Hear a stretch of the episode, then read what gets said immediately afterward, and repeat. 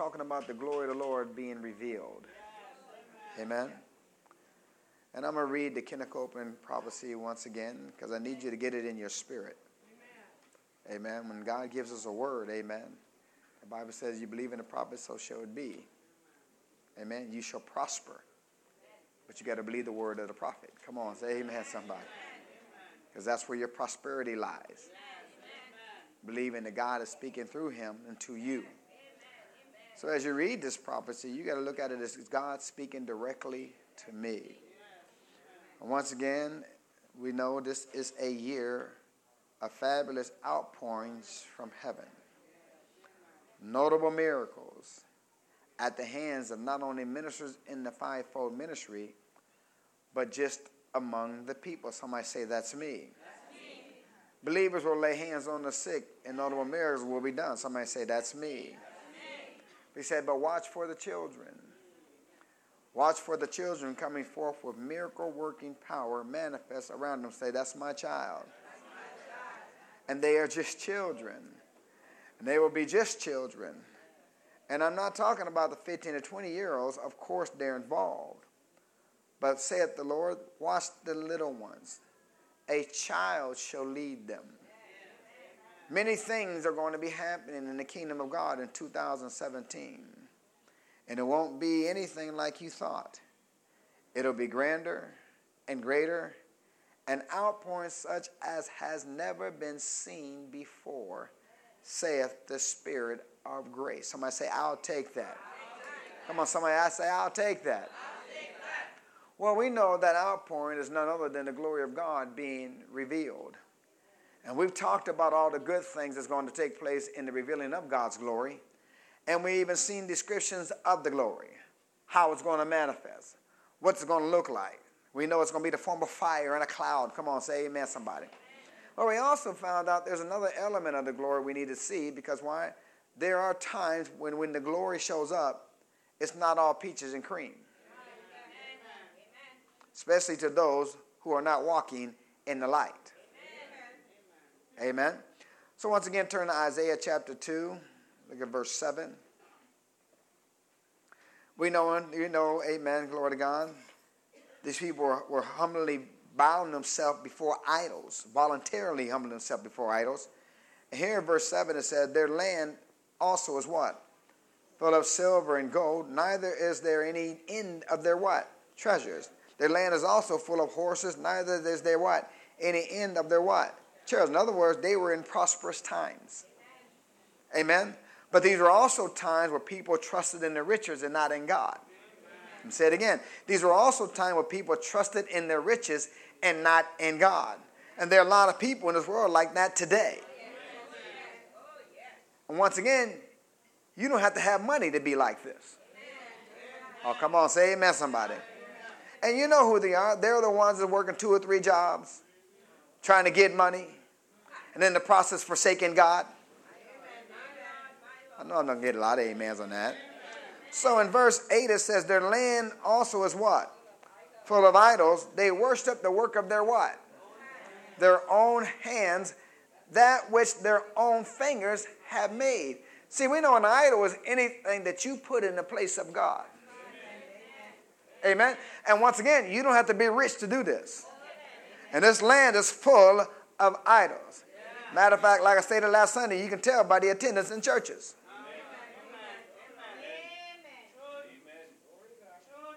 Hello?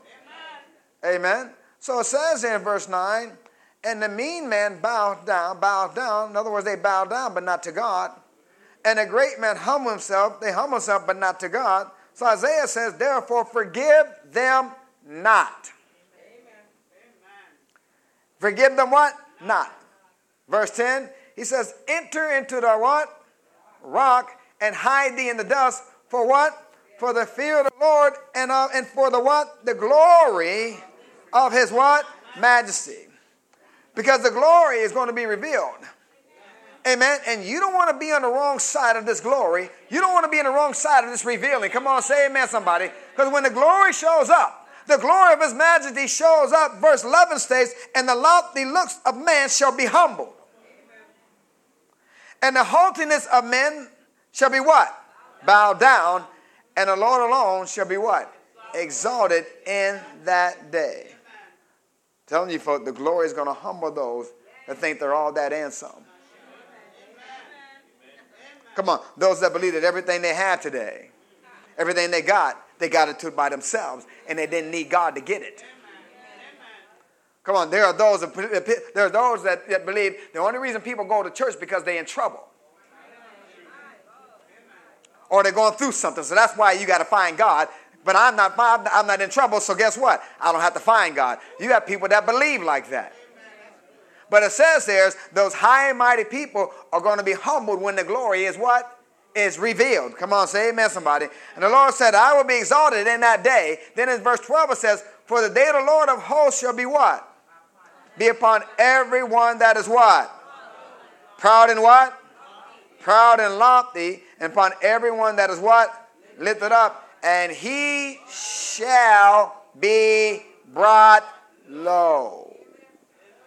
And this is a word for a lot of people, not only outside the church, but a lot of people that call themselves in the body of Christ. Come on.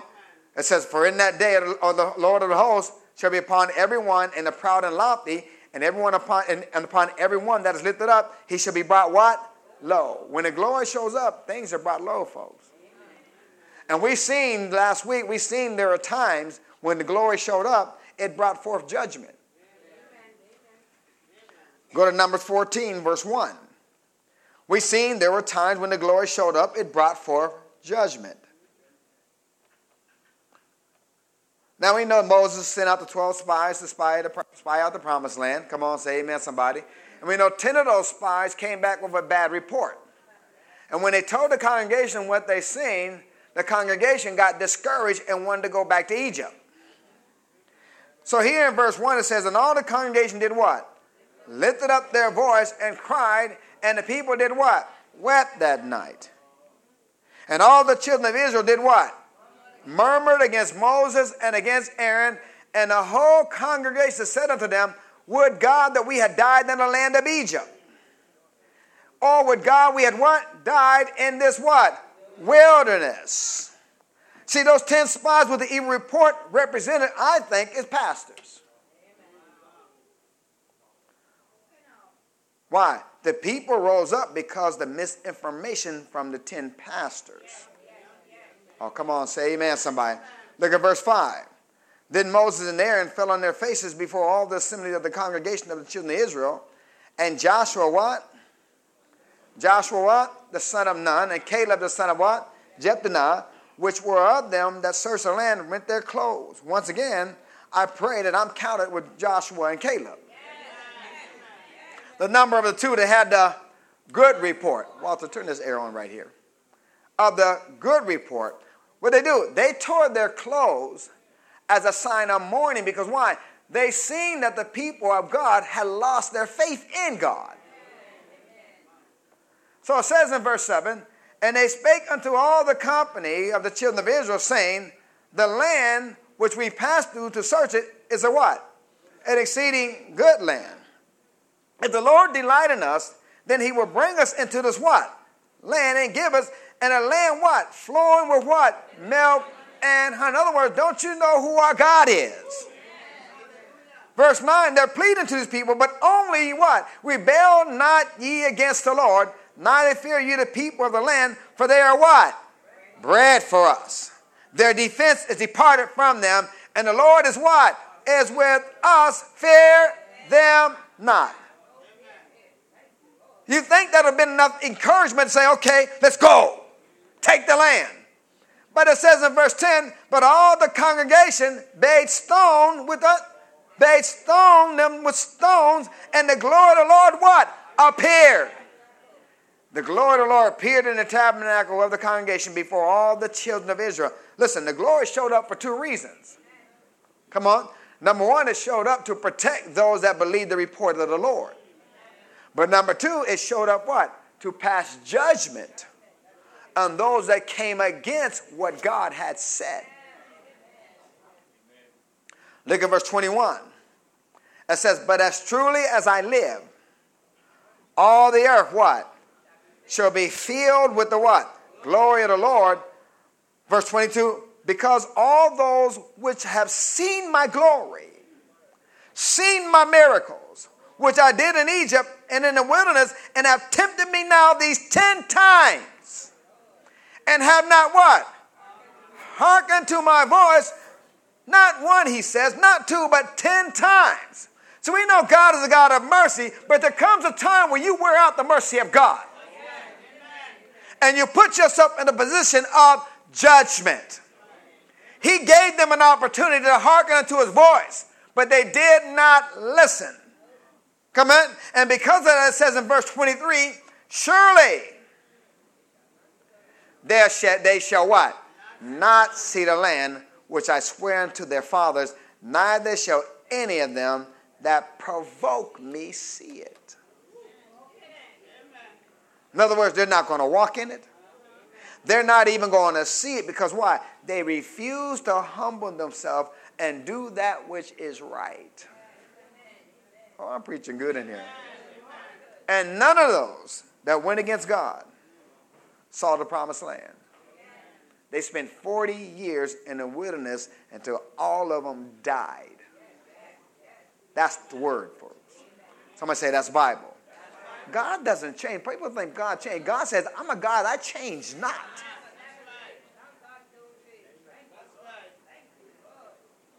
But I like verse 24 because it says, but.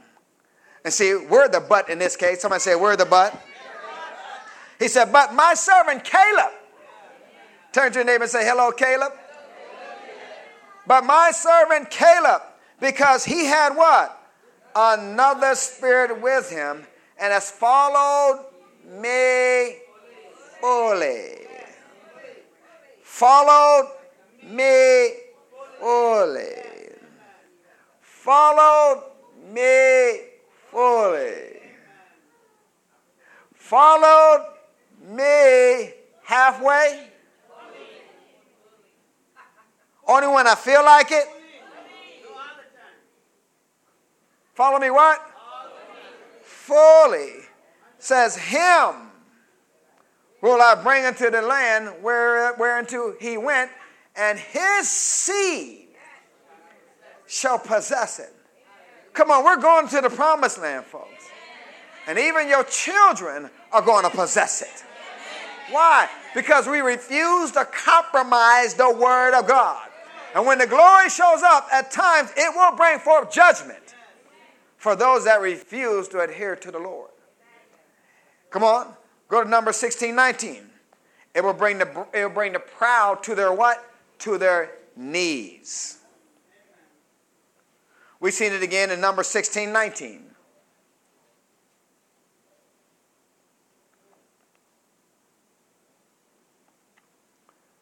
Number 16, 19 when Korah, Dathan, and Eliab rose up against Moses and Aaron, because why? They felt they were passed over when it came to ministering to sacrifice, sacrifice the, the servant and the sacrificial service, more or less. I know what they did because they felt they were slighted and they didn't get the promotion. They influenced 250 leaders to go along with them, go along with their mess. As a matter of fact, it says they were famous in the congregation. And it said they were men of renown. Men of what? Renown. And like I stated last Sunday, there were some famous pastors and men of renown that went the wrong direction concerning that past election, even though they knew what the Word of God said about certain issues. Come on, say amen, somebody. And in verse 19 it says, And Korah gathered all the congregation what? against them unto the door of the tabernacle of the, of the congregation. And what happened? The glory of the Lord appeared unto what? All the congregation. And the Lord spake unto Moses and unto Aaron, saying, Separate yourself from among this congregation, that I may what? Consume them in a moment. But once again, you know, Moses and Aaron, you know, being men of God, they intercede for these rebellious people. But they interceded because they wanted to make sure that the judgment of a few then pass on to the judgment of the many. I mean, on the, on the many. Come on, say amen, somebody. So they want to protect the congregation. So it says in verse 22 and they fell on their faces and said, Oh God, the God of the spirits of all flesh, shall one man sin, and wilt thou be wroth with all the congregation? And the Lord spake unto Moses, saying, Speak unto the congregation, saying, Get you up from about the tabernacle of Korah, Dathan, and Abiram. Get away from those people. And Moses rose up and went unto Dathan and Abiram, and the elders of Israel followed him. And he spake unto the congregation, saying, Depart, I pray you, from the tents of these wicked men, and touch nothing of theirs, lest you be what? Lest you be what? Consumed in all their sins. That's why it does make a difference of who you follow. Come on, say amen, somebody. You can end up being consumed in all their sins and receive their judgment. That's why we honor and respect men, but we still follow God. Look at verse 27. So they gathered from the tabernacle of Korah, Dathan and Abiram on every side. And Dathan and Abiram came out and stood in the door of their, of their tents, and their wives and their sons and their little children. And Moses said, Hereby you shall know that the Lord has sent me to do all these works. For I have not done them of my own mind.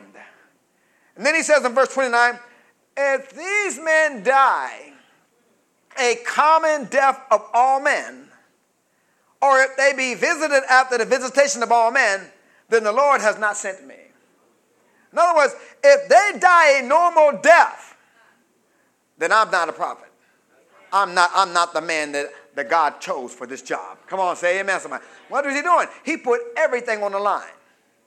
Come on. If God be God, serve him. If he not be God, then you serve your Baal. Come on, say amen, somebody. Look at verse 30. It said, But if the Lord makes a new thing, a what? New thing. Now we want a new thing, like I said last week, but we don't want this new thing. Amen. But if the Lord do a new thing, and the what? Earth open up her mouth and swallow them up with all that appertain unto them, and they go down quick into the pit, then you shall understand that these men didn't provoke us. They didn't come against us, they actually provoked the Lord. And it came to pass as he made an end of speaking, the last word rolled off his tongue. That the ground did what? That the ground clave asunder that was under them, and the earth did what? Open up her mouth and swallow them up and their houses and all the men that appertain unto Korah and all their what? Goods. And they and all that appertain unto them went down what? Alive in the pit and the earth closed up upon them, and they perished from among the congregation. It doesn't pay, folks. It doesn't pay. Come on, say amen, somebody. To be on the wrong side of the glory of God. And you can be on the wrong side of glory of God by putting your mouth on people. You can put your mouth on the wrong person. Come on, say amen, somebody. Come on, say amen. amen. Bible says, touch not my anointed and do my prophets no harm. Amen. Don't put your mouth on preachers. Even if they're wrong, don't put your mouth on them. Say it again. Even if they're wrong, don't put your mouth on them. It's God's job to correct them. Hello? Glory to God. Hallelujah. Amen. So they went alive into the pit, verse 34, and all Israel that were round about them did what? Fled at the cry of them because they heard all this screaming as it's going down. For they said, Lest the earth what? Swallow us, us swallow us up what also. Now, God not only dealt with Korah Dathan and Abram, but we found out he also passed judgment on the 250 that went along with them. Look at verse 35. And there came a what? A what? fire from heaven. So one, one group got what? Swallowed up. and the other group got torched. There came a fire from the Lord and did what? Consume the 250 men that what? That offered incense. What does fire represent? The glory of God. God is a consuming fire. But in this case, they were literally torched with the fire of judgment. Come on, are you with me out here? And once again, you would think, after the congregation seen this and they witnessed this, you would think, you would think they would have learned their lesson. You would have think they would have treated Moses and Aaron a little better. Come on, say amen, somebody. Glory to God. But they didn't. Look at verse 41. It says, But on the, the next day, on the morrow, come on, all the congregation, not one or two, all the congregation of the children of Israel did what? Murmured against Moses and against Aaron, saying, You have killed the people of God. You, you killed them, you killed them. And it came to pass when the congregation was what? Gathered against Moses and against Aaron, that they looked towards the tabernacle of the congregation, and behold, what happened? The cloud covered it, and the what? The glory of the Lord appeared. The glory showed up again. But this time it's not going to be well with them. Come on. And Moses and Aaron came before the tabernacle of the congregation, and the Lord spake unto Moses, saying, Get you up from among this congregation, that I may consume them as in a moment. And they fell upon their faces. Once again, praying for these rebellious folk. Glory to God. But you know, God gives pastors much patience. Let me say it again. God gives the men and women of God much patience. Because you leave it to most people, most people would have been torched a long time ago. Torch them, Lord. Just torch them, Lord. Just give me a new one. Give me a new one. Give me a new one. but God gives us patience. Come on, say amen, somebody. Even when you're at your worst, I still got to pray. Hallelujah. Glory to God. Hallelujah. Amen. And God answers our prayers. Thank, say thank you, Jesus. Amen. So it goes up and say, Get up you get up from you among this congregation, God says, and I may consume them as in a moment. And they fell upon their faces. And Moses said unto Aaron, Take a censer and put fire therein from off the altar, and put on the incense, and go quickly unto the congregation, and make a what? An atonement for them for there is wrath gone out of the Lord, out from the Lord, and the plague has begun. We're brought on the plague. They're murmuring and complaining and coming against Moses and Aaron. Amen. That's why you got to be careful when you come against people because why? A lot of people are sick because of this thing right here. Hello. And Aaron took as Moses commanded and ran into the midst of the congregation. And behold, the what? The plague was what? Begun amongst the people. And he put on incense and made what? An atonement for the people. Now we know that there were three aspects of the miracle that took place on the positive side of the glory. The first one it says in verse 48, he stood between the what? He stood between the what? The dead and the living. This is saying there were people who were alive, but they were gravely ill, ill, gravely ill from the plague. Aaron's incense service prevented them from becoming worse. That was the first miracle. Somebody say that was the first aspect of the miracle. Then it says, and the plague was what? Stayed. The plague was what? Stayed. The plague was stayed, meaning from that point on, no one else became ill. That was the second aspect of the miracle. Then verse 49 it says, Now that they that now they that died in the plague were what? 14,700 besides them that died about the matter of Korah. In other words, make sure you're on the right side of glory. Amen. Don't compromise the word of God. Amen. Verse 15 Aaron returned unto Moses unto the door of the tabernacle of the congregation, and the plague was what? The plague was what? The plague was stayed this was a third aspect of the miracle. Those who had become ill were totally healed. Are you listening to me out here? So when the glory shows up, it can bring forth what? Judgment and healing. But we're talking about judgment right now. then we looked at a familiar story in the New Testament where there was a, there was a fabulous outpouring of God, Spirit of God, flowing in the New Testament. And we've seen where two people that you're very familiar with, you know their names, amen, from Bible school, come on. What are their names? Ananias and Sapphira. Everybody know those names? Everybody heard about Ananias and Sapphira. Amen. Come on, him and his wife lied about an offering they were giving after they sold their land. Amen.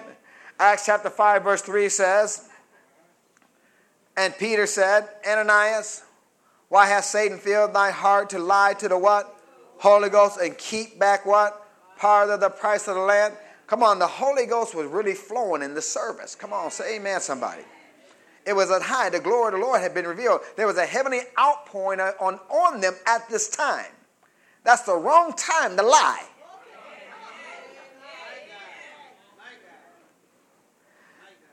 And he says, Why have you has Satan filled your heart to lie to the Holy Ghost? Not to me, but you lied to who? The Holy Ghost, and keep back the part of the price of the Lamb.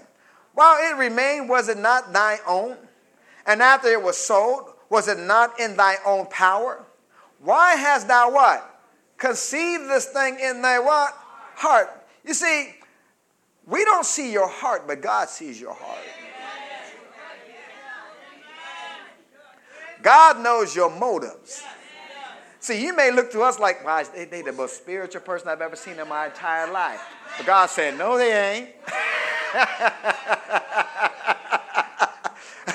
God said, I see their heart. You don't see what I see right now.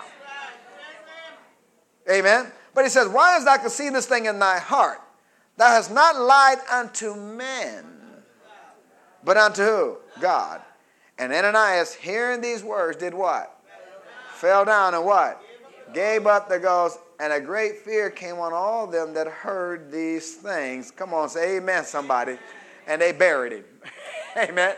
And as the men were coming back, amen, from burying Ananias, come on, they come in the door. Now Peter's talking to Sapphira. Peter, Peter asked his wife the same question. And she also lied in verse 9. Then Peter said unto her, How is it that you have agreed together to tempt the Spirit of the Lord? And like I said, that's where you draw a line with your husband and wife. That's where you draw a line between a husband and wife. That's where you draw the line between a husband and wife. Come on. Like I said, I'm not going to hell with you. I love you, but you're on your own. Amen. I am not going down that path. I'm not going to the club with you. Because you think, well, if you love me, you do that. No, no, no, no, no, no, no. I draw a line when it comes to the Word of God.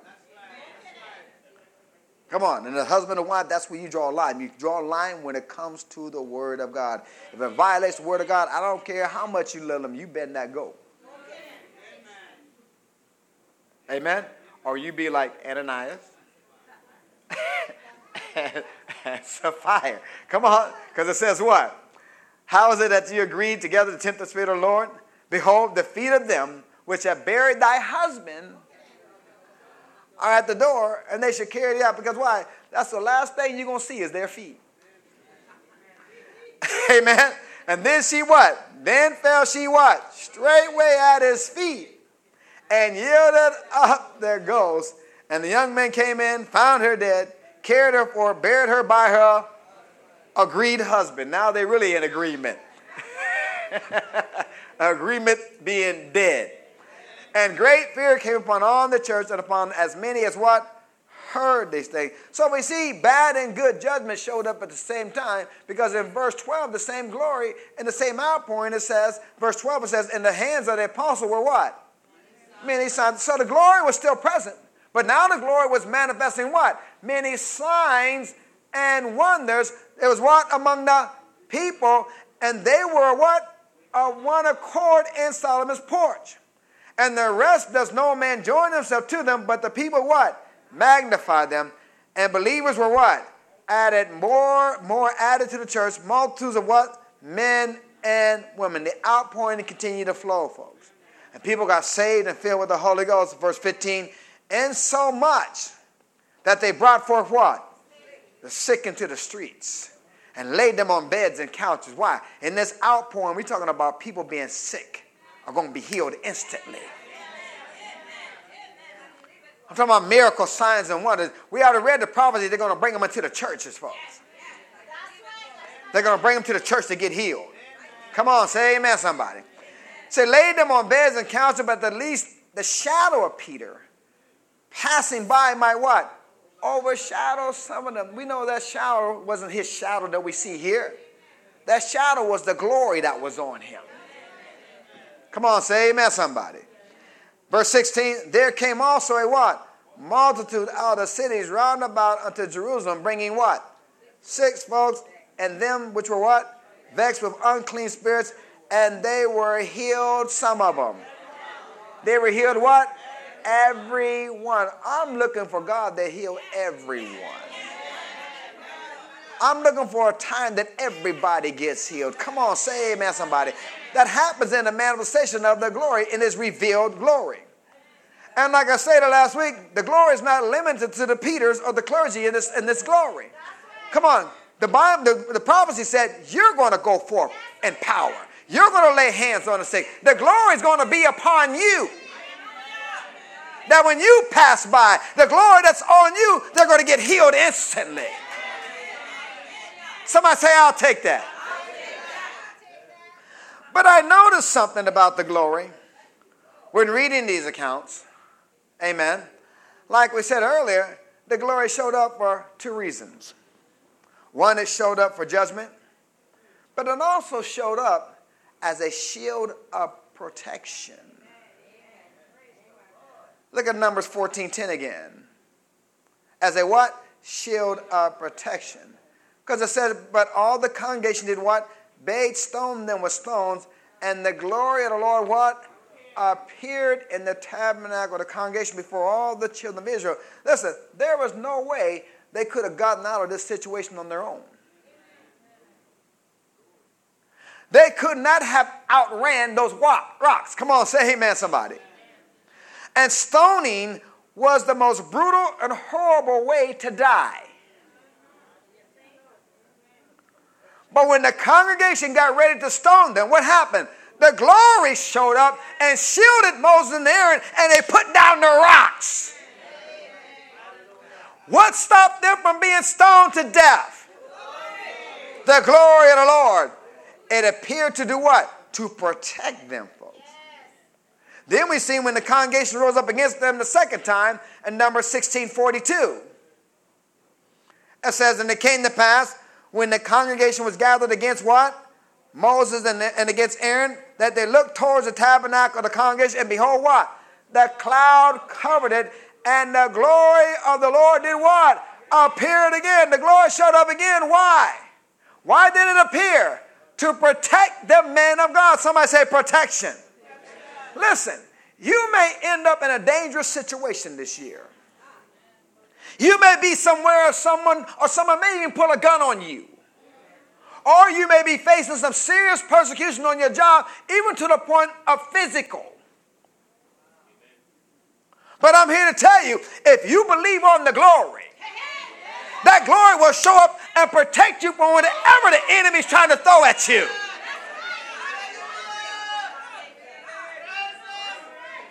Somebody say the glory will protect me. Come on, he'll be like Pharaoh. Come on, it'll be like Pharaoh.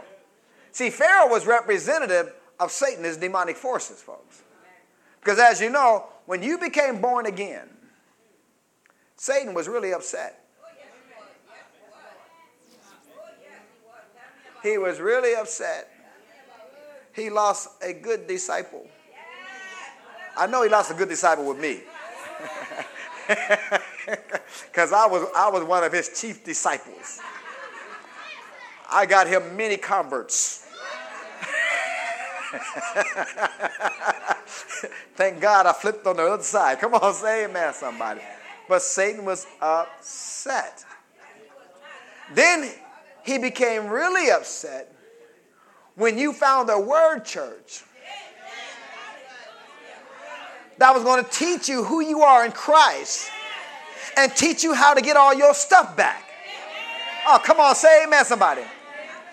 But just like Pharaoh, when the devil finally came to his senses and realized he lost you,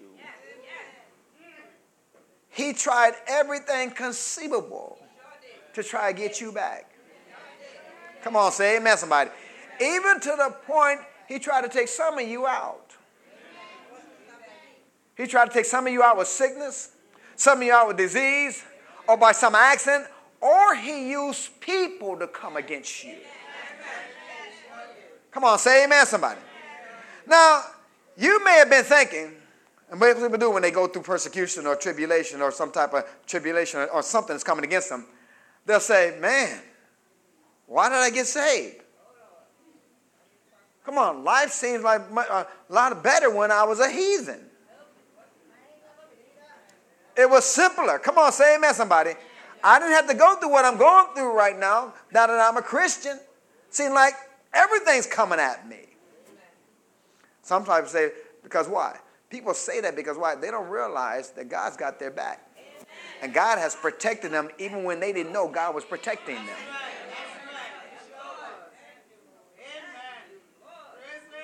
But Satan has done everything he can to try to knock you off this word, folks.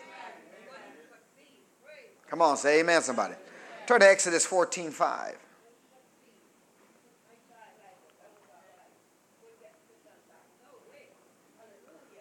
Come on, people have said that. They have said that. Man, it seemed like life was much easier when I was a heathen. Come on, I had money, now I ain't got no money. and I'm a Christian now. What's going on here? What meaneth this? Come on. Amen. Seems like everybody loved me in a job. Now everybody hate me. They look at me and, you know, snicker behind my back and all that stuff and whisper and all that stuff. I, I used to be, everybody used to love me when I walked in the door, but now they run from me. Something's wrong here. All I did was get saved. Hallelujah. Glory to God. No, that's what my family did to me. They treat me like I was the plague. Amen.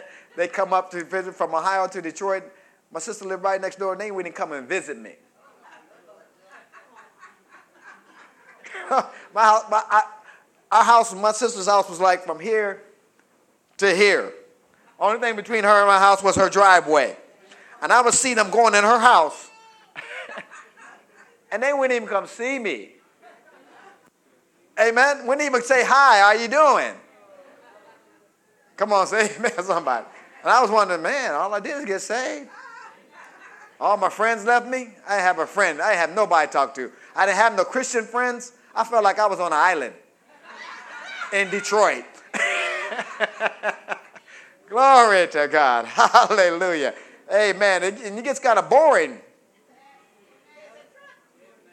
when you by yourself and you don't know nobody and you feel like you're the only one saved. you just twiddle your thumbs. You know, you can only watch so much Christian TV.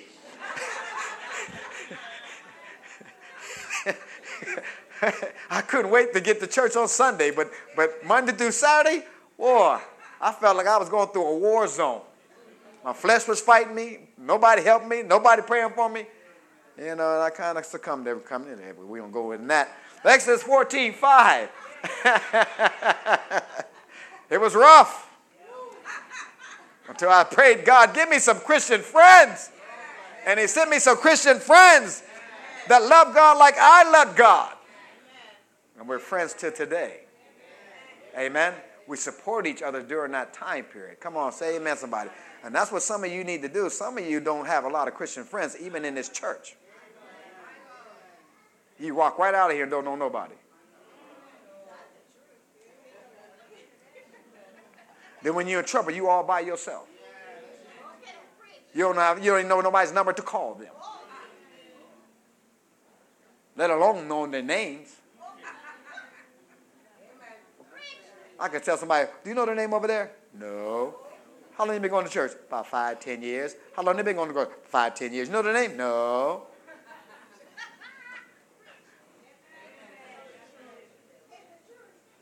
We're in this thing together, folks. That's why we have fellowships. When we come to know each other. Because why? Iron sharpens iron. I'm supposed to know when you're in trouble, and you're supposed to know when I'm in trouble. But how are you going to know if I'm in trouble if you won't even come talk, to me? Oh, I'm preaching good in here. Amen. This ain't on part of my sermon, but I'm preaching good in here. It's time for us to start knowing each other.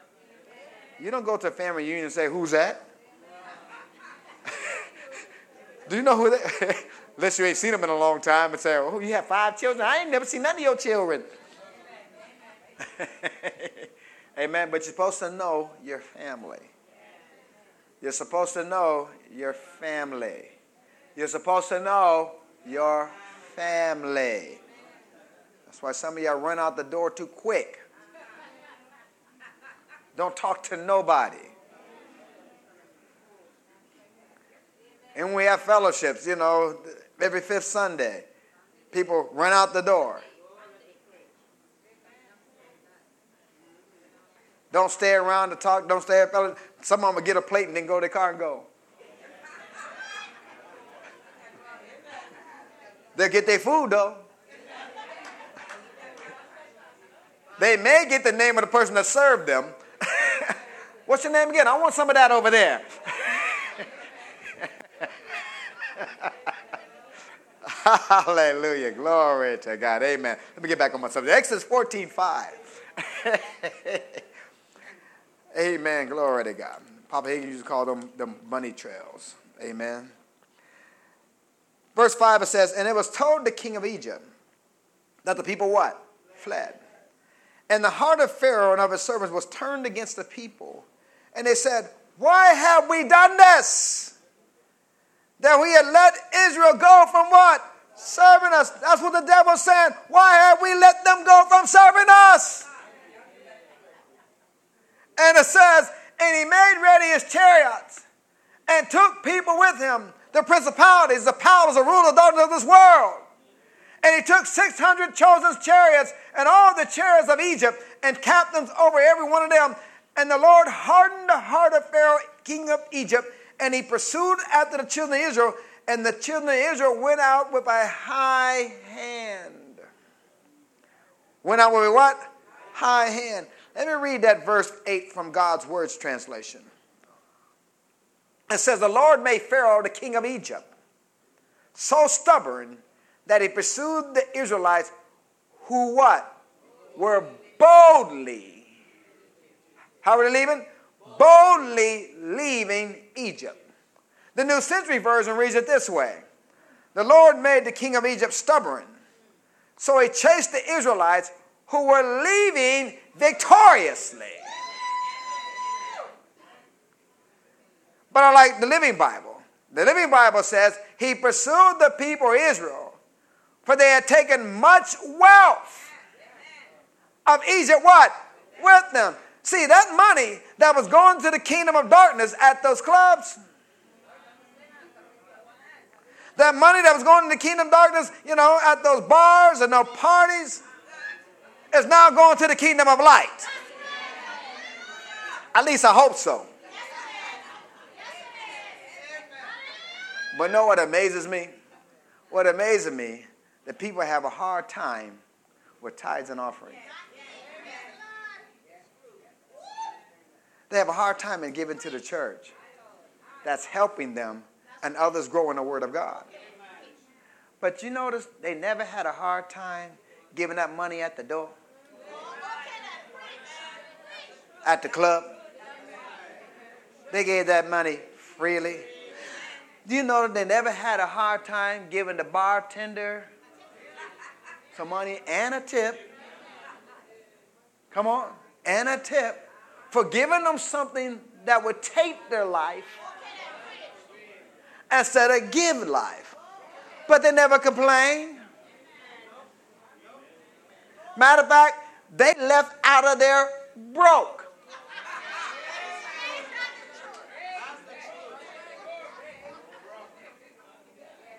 And then they then ask the bartender, what'd you do with my money? Did my money go for good use? Did you buy some good liquor with my money? Money? Come on, did you buy the best stuff with my money?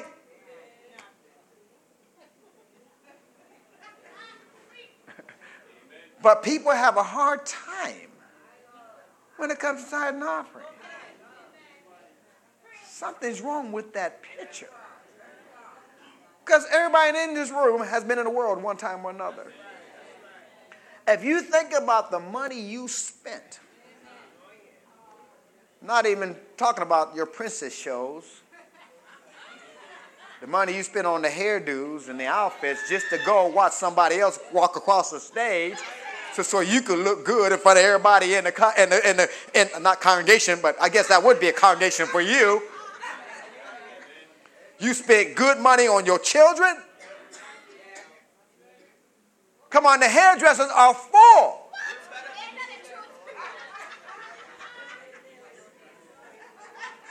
And they ain't cheap. But you have a hard time paying your tithes. And you ain't even getting no reward. You're seeing somebody else get a crown. Duh.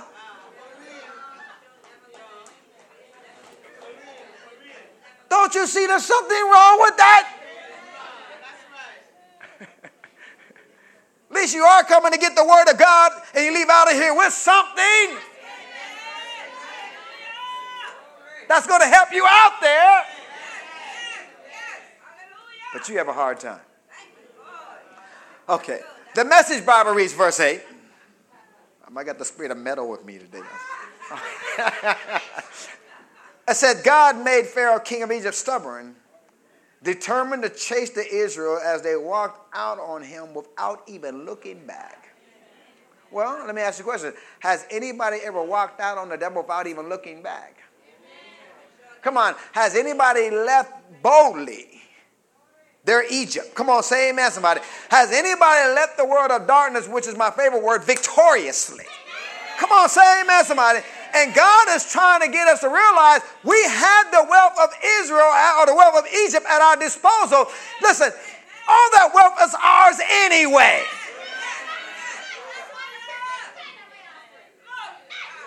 Well, once again, the devil's not just going to let you walk out on him. With all his stuff, without putting up a fight, as some of you already know. Look at verse 9. But the Egyptians did what? Pursued after them all the horses and the chariots of Pharaoh and his horsemen and his army, and overtook them encamping by the what? Sea beside Pi-hahiroth and before Baal-zephon. And when Pharaoh drew nigh, the children of Israel lifted up their eyes, and behold, the what? The Egyptians marched after them, and they were what? So afraid. And the children of Israel cried out unto the Lord. That's what a lot of people do when they're going through a lot of persecution and affliction. They cry out, Why is all this happening to me? I thought when you get saved, the devil would leave you alone.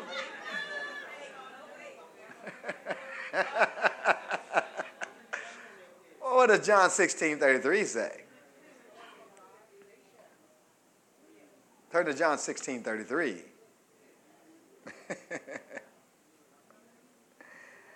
John 16 33 says, These things have I spoken unto you, that in me you might have what? Peace.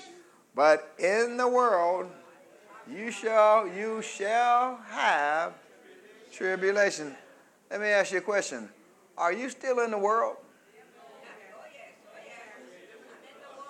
You still live here, right? You're still breathing, right? So you're in the world. Come on. Then, according to the scripture, you are going to have tribulation. Well, when is it ever going to stop? You want, you want to know? It's going to stop when you go to heaven. You want to go to heaven now?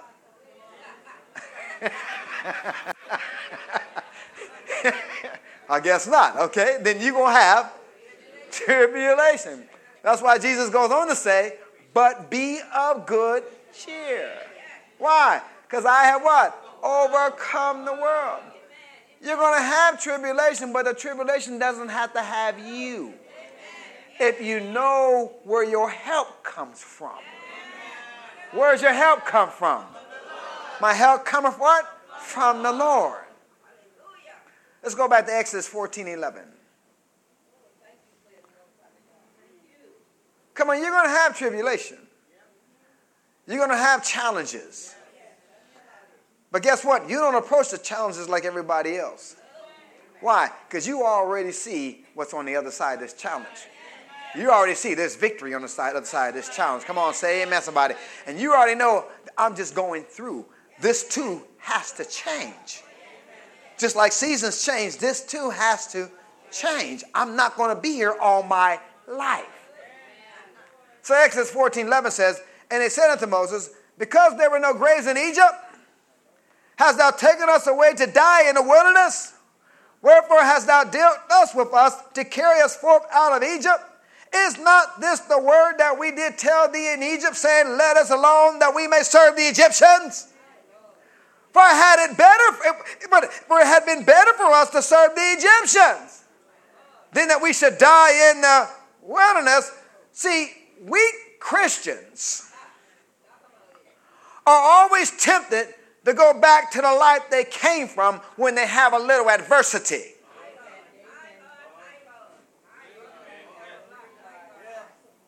Come on, they're quick to leave the church that was giving them life. Quick to get offended. Come on, say amen, somebody.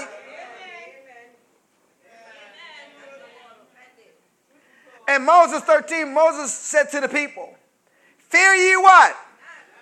Fear you not, do what?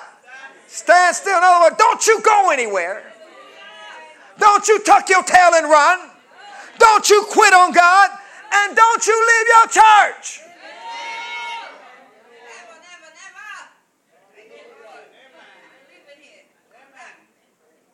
He says, Fear you not, stand still and see the salvation of the Lord, which he will what? Show you today. For the Egyptians who you shall see, you have seen today, the problems that you're facing today, the home situation that you're facing today, the business situation that you're facing today, the job situation that you're facing today, whatever it is that you're facing today, it says, You shall see them again no more. Somebody say, I'll take that. Somebody better receive that right now. Why?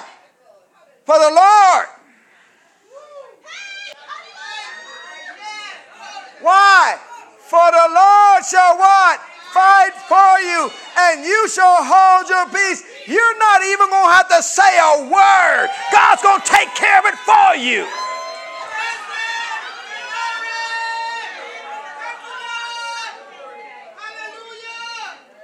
God's going to take care of it. You ain't got to sit there cussing, fuss, and fight with them people.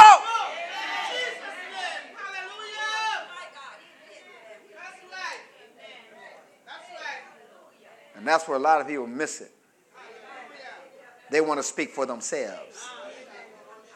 Want to give somebody a piece of their mind that they ain't supposed to have. You're supposed to have the mind of Christ. Come on, say amen, somebody. Some of you need to lose your mind. Glory to God. Hallelujah. He said, But you shall hold your peace. You're not even to have to say a word. You're not even going to have to say a word. Why? Because the Lord is going to fight for you. Oh, somebody better receive that. Because the Lord is going to fight for you. And the Lord said unto Moses, Wherefore criest thou unto me? Because he was crying too. Amen. He says, Speak unto the children of Israel that they go forward. Listen, folks, this is not the time to go backwards. It's the time to go forward. Tell your neighbor, I'm not going back. Tell somebody else, I am not going back. Come on, find somebody else say, I am not going back. He says in verse 16, But lift up thy rod, stretch out thy hand over the sea, and divide it. And the children of Israel shall what? Go on dry ground through the midst of the sea. God says, use what you got in your hand. Why? That rod represented the power of God. And guess what? You got it. Somebody say, I got it. Verse 17, and I, behold, I will harden the hearts of the Egyptians and they shall follow them. And I will give me honor upon Pharaoh and upon all his souls, all his chariots, and upon his horsemen. God said, I'm going to use this situation that you're in to get me honor. You didn't hear what I just said. God said, I'm going to use the situation you're in to get me honor. Come on, are you with me out here?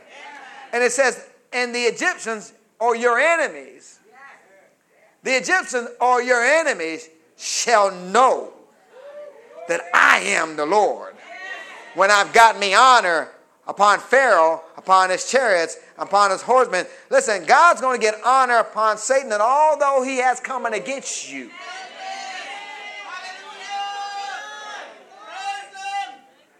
Then in verse 19 says, And the angel of God which went before the camp of Israel, removed and went behind them. And the pillar of the cloud went from before their face and stood behind them. Well, that's one of the manifestations of the glory. It comes in the form of a cloud and fire. And it came between the camp of the Egyptians and the camp of Israel. And it was like it was a cloud and darkness to them, but it gave light by the night to these so that one came not near the other all the night. There was darkness on one side and light on the other. What was that? That was the revealed glory of the Lord. That glory protected them all night long. The enemy was right there and couldn't even touch them. He could smell them. Smell that food cooking. Come on, say amen, somebody. He could hear them talking and moving around, but he couldn't see them. What happened? The glory was a shield to them. And I'm telling you right now, listen, whenever you get in trouble, or you're in a dangerous situation, I'm telling you right now, the glory is going to show up. It's going to shield you. That's why God is preaching on the glory, because why? You know what's protecting you, but you got to have faith in what you're listening to. Faith comes by hearing, and hearing by the word of God. The more you hear about the glory, the more I have faith that the glory is going to protect me wherever I go. Say amen, somebody. It's going to be a shield to you. Look at verse 21. And Moses stretched out his hand over the sea. And the Lord caused the sea to go back by a strong east wind all the night. And made the sea what? Dry, and the waters are what? Were divided. And the children of Israel went into the midst of the sea upon the dry ground, and the waters were wall unto them on the right side and the left side. What happened? The glory parted the Red Sea. That's how powerful the glory is, folks. And the Egyptians pursued and went in after them in the midst of the sea, even all Pharaoh's horses, his chariots, and his horsemen. Even though the enemy may see the glory, he still thinks he can get to you. That's just how dumb he is. Come on. So he'll continue to come after you. He'll continue to come after you. He'll continue to come after you. And some people get discouraged because why? It Seem like they're going, they're, there's trial at the trial, temptation at the temptation. Seem like one, one, minute, one, one minute they get out of something and something hits them again. And they say, when is this going to end? When can I be on free and easy road? Why? Because the enemy knows what you don't know. The enemy knows God has a plan for your life. And he's going to do everything he can to knock you off that plan. So he keep coming at you, keep coming at you. Why? He has to get you distracted. To get you off the path that God wants you to be on. Come on, say amen, somebody.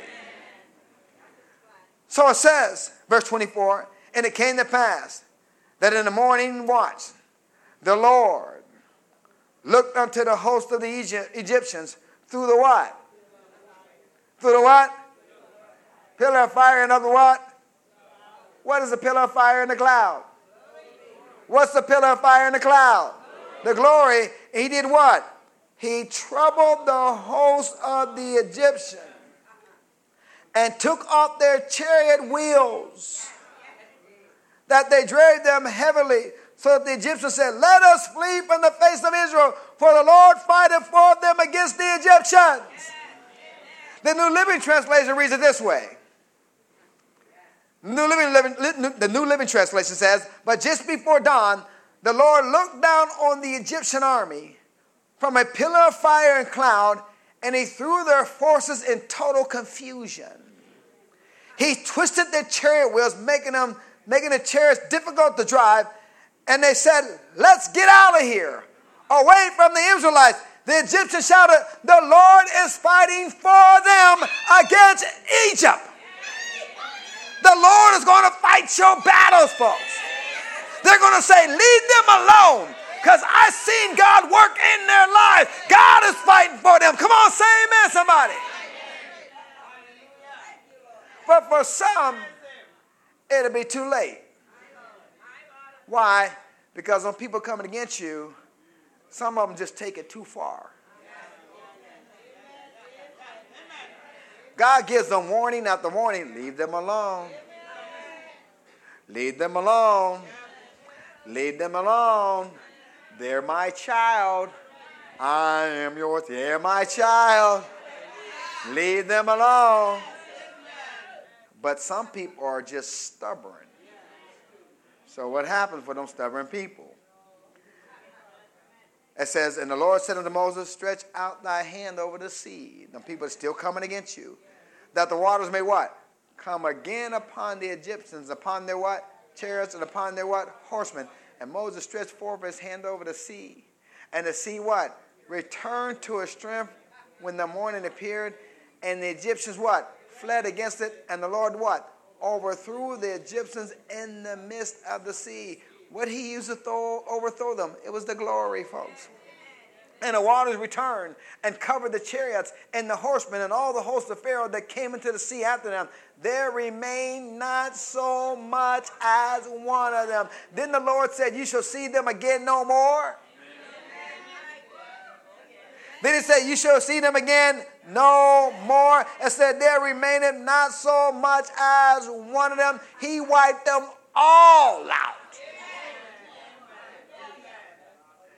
That's why you need to pray for those that's coming against you. So please leave me alone. You just don't know who you're dealing with here. Come on, I want you and your family to live. Leave me alone, please. please leave me alone. Come on, please, please with them. Please leave me alone. You just don't know who I am. You don't know who's in me. I got the greater one that's on the in, inside me. Come on. Greater is he that's in me than he that's in the. Well, please leave me alone. I said, But the children of Israel walked upon dry land in the midst of the sea. The waters were a wall unto them on the right hand and on the left. Listen, the glory was making a path of victory for you, but a path of de- defeat for your enemies, folks. Verse 30 Thus the Lord saved Israel that day out of the hand of the Egyptians, and Israel saw the Egyptians dead upon the floating bodies. And Israel saw what? They saw that great work which the Lord did upon the Egyptians. And the people what? Feared the Lord and believed the Lord and his servant Moses. I guess you better believe Moses now. But when they seen what the glory could do, guess what? It changed their attitude towards God. And the glory will change your attitude when you see it work on your behalf and protect you in the time of need. Come on, say amen, somebody. Look at Isaiah 4 4. We're almost done. Isaiah 4 4. That's what the word, that's what the word says in Isaiah 4 4. It says, When the Lord shall have washed away the filth of the daughters of Zion, and shall purge the blood of Jerusalem from the midst of thereof, thereof by the spirit of judgment and by the spirit of burning, the Lord will create upon every, listen to this now, listen to this now, take this as your own. The Lord shall create upon every dwelling place. Somebody say, That's my dwelling place. Somebody say, That's my dwelling place. Every dwelling place of Mount Zion and upon her assembly. Somebody say, That's my church. A cloud. A what? Cloud and the smoke by day and the shining of a flaming fire by night, for upon all the glory shall be a what? Defense. That means God's going to protect your home. He can protect your children in the home. Come on, say amen, somebody. The glory of the Lord shall be your what? Defense. Come on, you got to know that the glory got your back. So that means I can sleep well at night. I don't have to toss and turn, you know, you know, get up out of every rattle I hear in the house, you know, the, you know, hear the, the roof starts creaking and you jump up. hey man, ain't nothing but the wind moving the roof, but you cry, oh, somebody coming to my house. Come on. No, the glory The glory. The glory is going to protect you so you can sleep well at night. We'll go to Isaiah 58 8.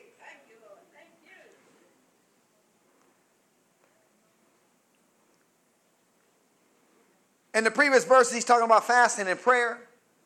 He's talking about getting your flesh under control, getting your mind off yourself and off your problems and get your mind on God, which causes you to walk in love and tend to the needs of others. Come on, say amen, somebody. Then he says in verse 8, Then shall thy light break forth as the morning, and thy health so spring forth speedily and thy righteousness shall what? Go before thee, and the glory of the Lord shall be thy what? Re reward. Well, let me read that from the Living Bible. The Living Bible says, if you do these things, God will shed his own glorious light upon you. He will heal you.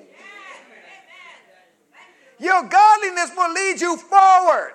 Goodness will be a shield before you, and the glory of the Lord will protect you from behind.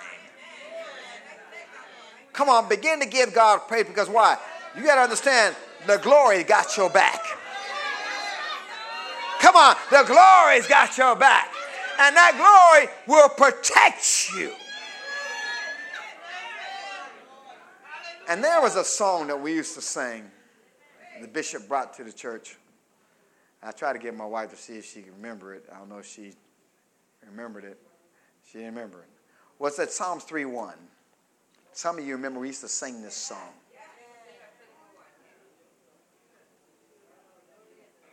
Remember the song, Lord, how are they increased that trouble me? Many are they that rise against me. Many would say, be would say of my soul, there's no help for him in God.